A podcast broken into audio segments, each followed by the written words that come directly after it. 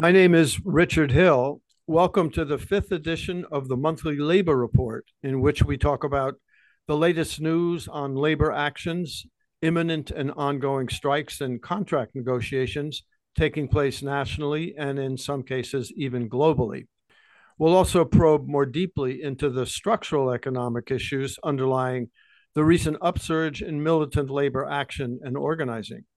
As usual, we'll do all this with the help of Michael Zweig, an economist, labor historian, professor emeritus at the University of New York at Stony Brook, and author of many articles and books, including What's Class Got to Do with It? American Society in the 21st Century, The Working Class Majority, America's Best Kept Secret, and his just released Class, Race, and Gender challenging the injuries and divisions of capitalism.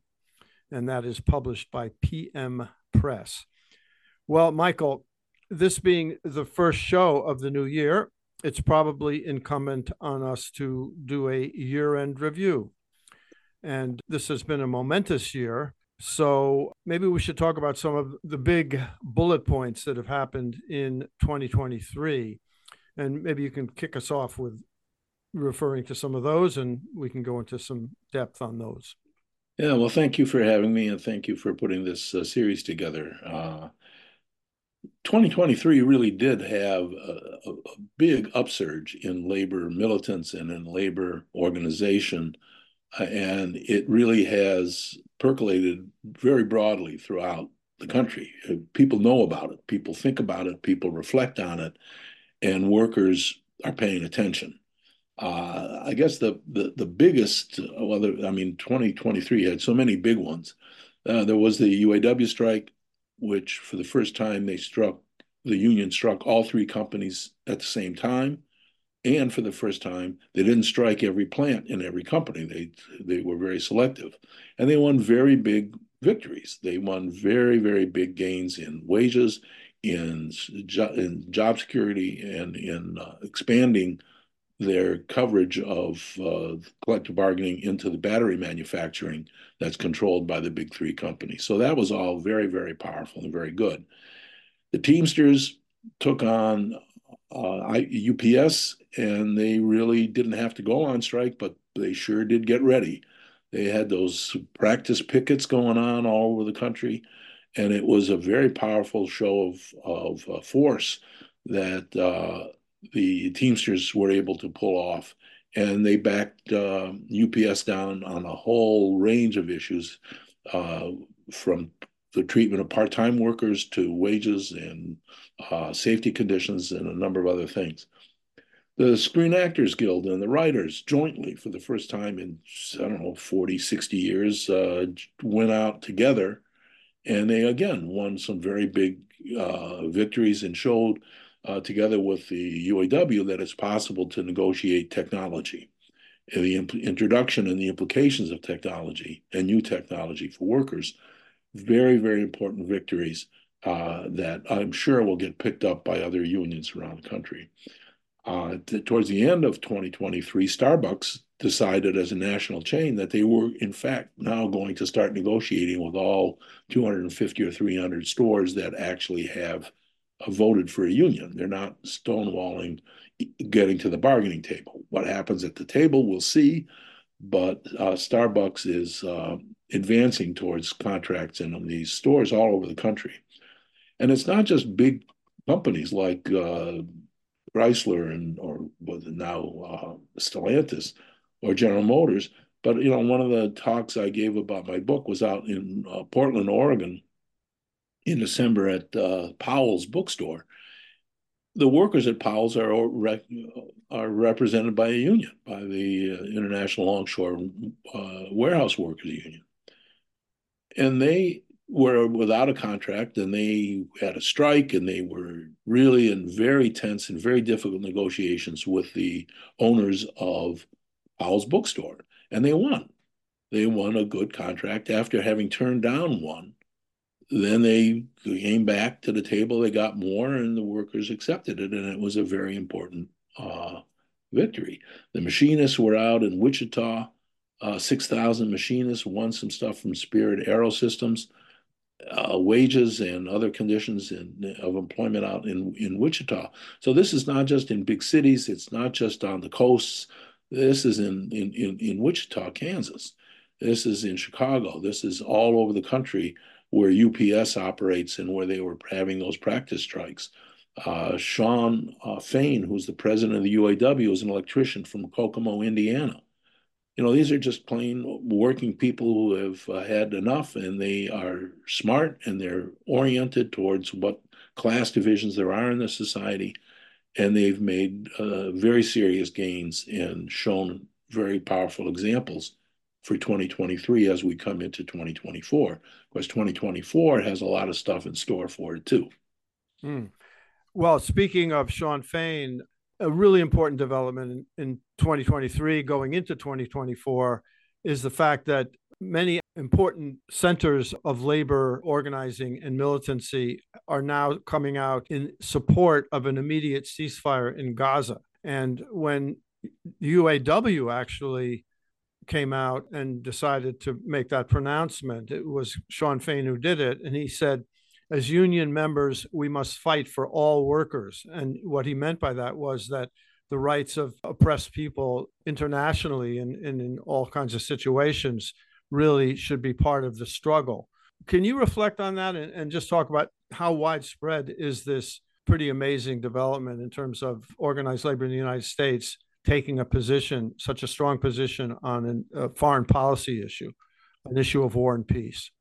Well, early in the discussions in the labor movement, and in, as the war in Gaza really intensified and got to be more and more obviously unacceptable, the uh, labor movement started to pay attention, and I was involved in the early stages of that and drafting a, a, a petition and a statement uh, calling for a ceasefire, and uh, that statement originated in UE, United Electrical Workers, and in UFCW, United Food and Commercial Workers Local 3000, which is a local of over 50,000 people in the Northwest in gro grocery store workers. And it's something which we have to fight out in the labor movement. I was involved uh, in a similar way with the beginnings of U.S. labor against the war in the Iraq War where the labor movement took very strong stands, and the AFL-CIO even opposed that war in Iraq. The first time that the labor movement officially uh, opposed a, an ongoing U.S. war, and I think that uh, this petition that's going around that's now been signed by over 150 locals and internationals like uh, uh United Electrical Workers (UE) or the UW uh, it's a very powerful discussion and it's a very sharp debate inside the labor movement even now, as it was when we were doing uh, the Iraq war issues. Is this a labor issue? Why should we be paying attention to this? This will only divide us, and we need all the unity we need for these collective bargaining contract fights. The fact that the labor movement is increasingly paying attention to the war in Gaza and calling for ceasefire is something which has echoes coming back to U.S. labor against the war and its opposition to the war in U.S. war in Iraq. So I think that what is happening uh, is that people are just more and more appalled and are taking it up as a question because the labor movement is about more than just wages and terms and conditions. The labor movement is about what kind of a society do we have? What's right and what's wrong for the projection of power and as the labor movement is looking at this uh, uh, Israeli assault on Gaza, more and more people are saying, well, th that's collective punishment. Yes, what Hamas did in, on October 7th was a terrible thing. Yes, Hamas was in violation of international law and, and uh, a violation of the rules of war. That's all true. And it was an unfor unforgivable attack on October 7th.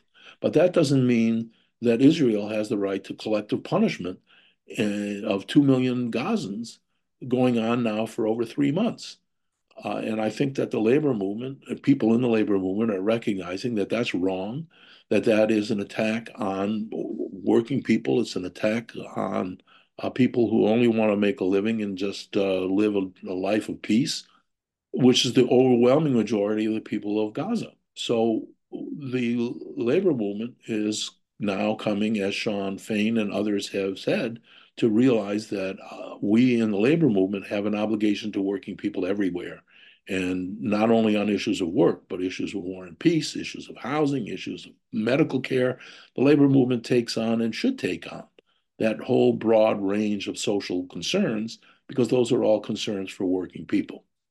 You know, speaking of the labor movement encompassing the broad range of issues, I just wonder if we might begin to articulate, you know, the notion of democracy as being more than just the ability to, to go once every two years and cast your ballot. And if that uh, impinged upon by authoritarian tactics, that's that's a bad thing and that's anti-democratic. But I, I just wonder if if it's time for us to broaden our definition of democracy to include those things such as racial justice, such as economic equity, and the ability of working people, all people, to function and be creative human beings. I think that's all true. And I think those are all things that we need to do. It is the case that uh, President Biden talks about a number of those things, but we have to pull together those issues together into one coherent, broad movement in which each piece of it, whether it's environmental or racial justice or economic justice or labor rights, whatever it is, each one has to consciously be aware of all the other ones and take strength and take comfort from and take lessons from all the other movements while we're also paying attention to our own specific issues. And I think that that task is something which builds a united front across all these issues in a progressive direction. And it's time for people to begin to put that really together across issues eh, in an organized, consistent way over time within the Democratic Party through primaries to make that broader agenda that you're talking about the core of what it is that we're about.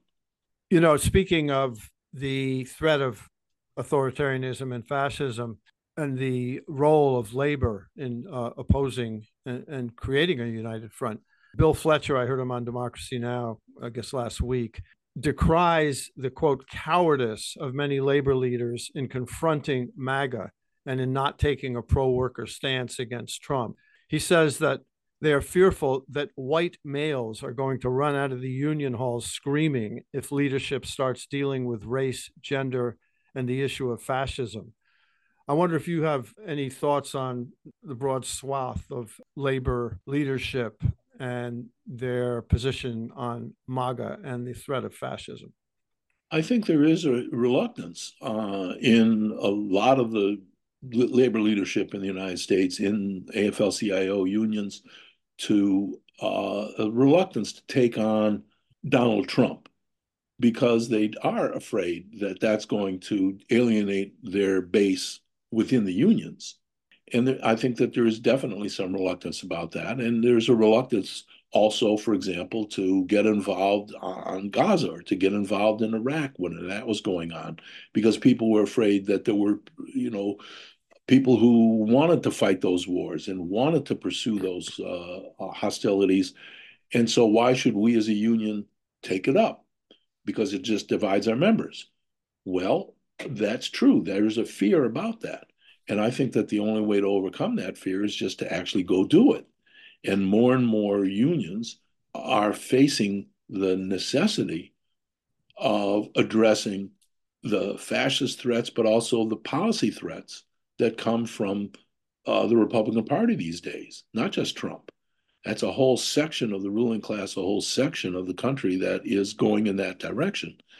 And we really have to take it on.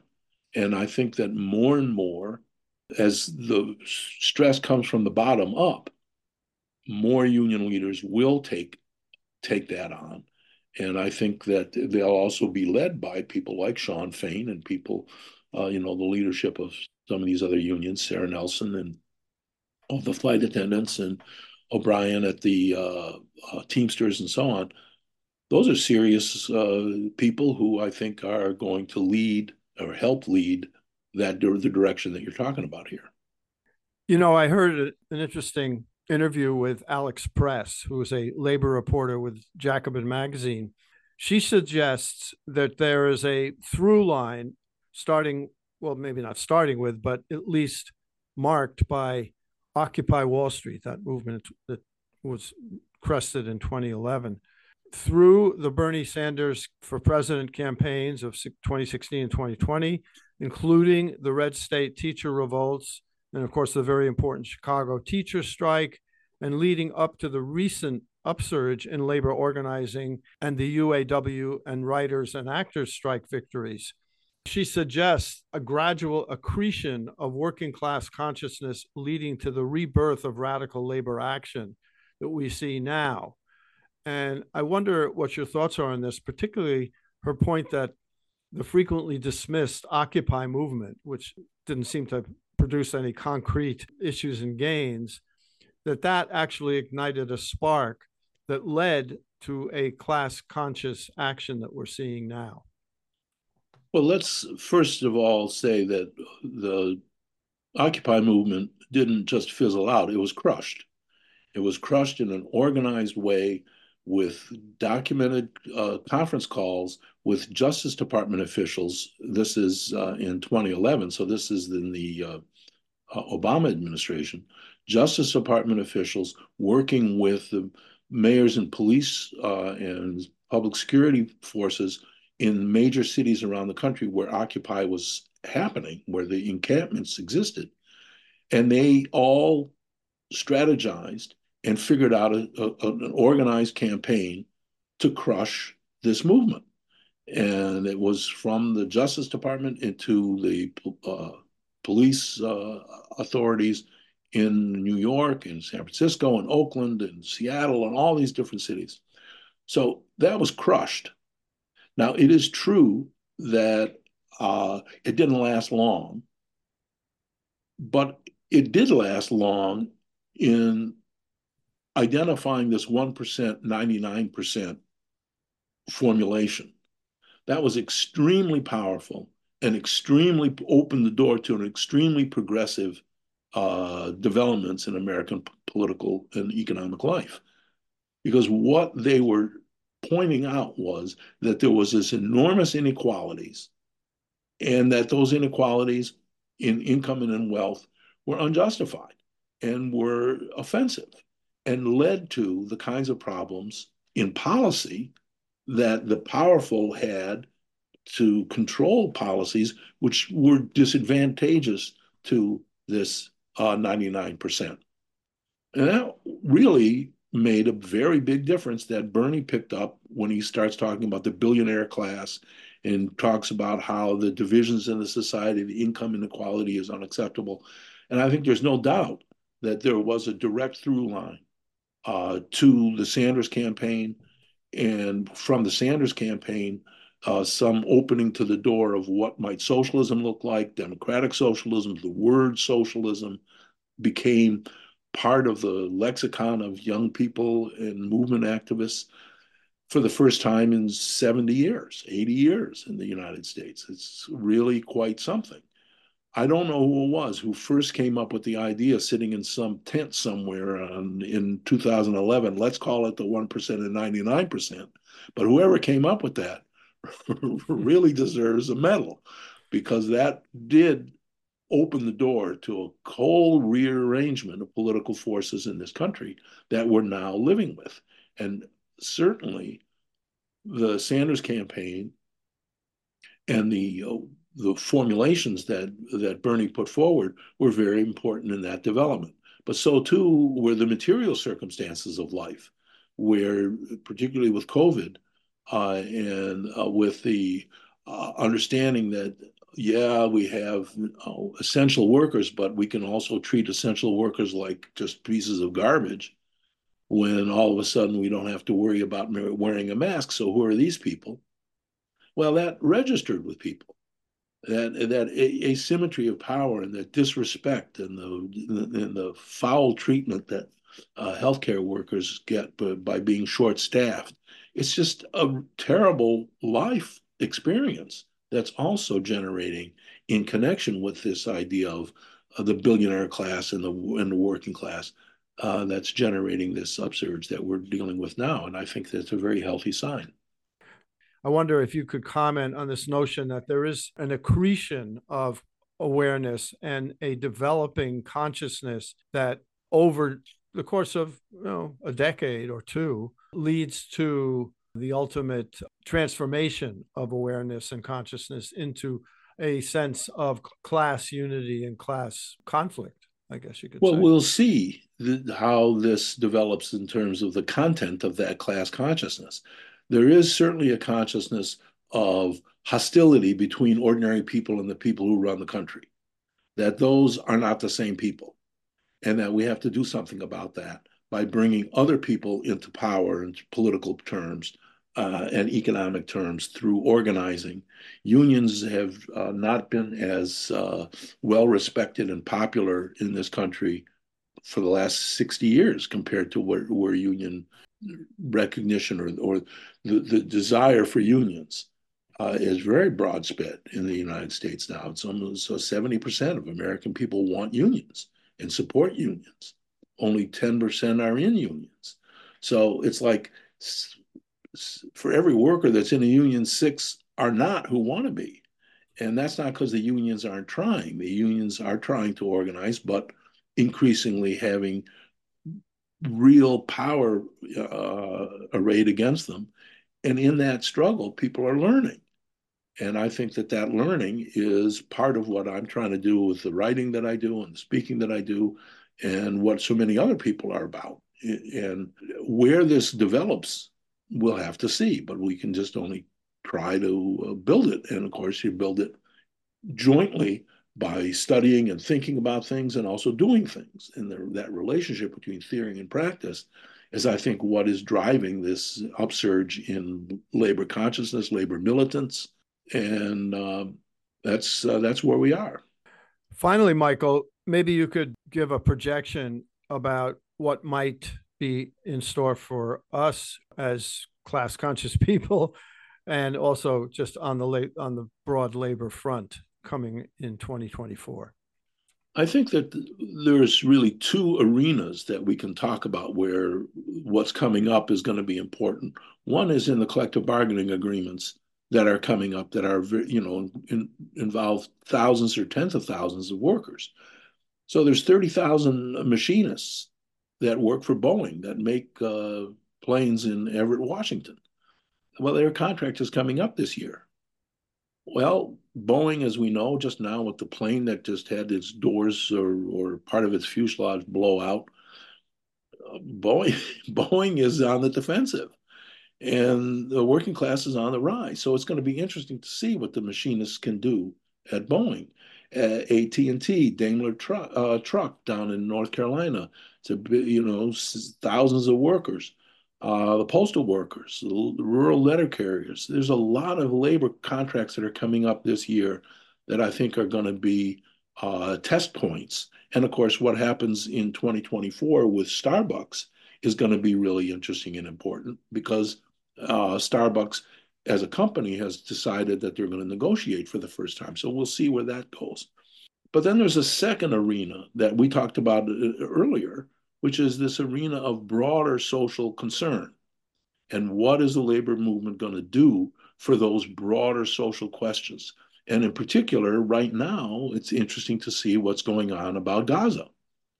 Because there again, we have this petition going around and we have uh, locals and central labor councils around the country, now over 150 of them, signing on to a resolution for a ceasefire. That's going to only grow as long as that conflict uh, continues in its current form.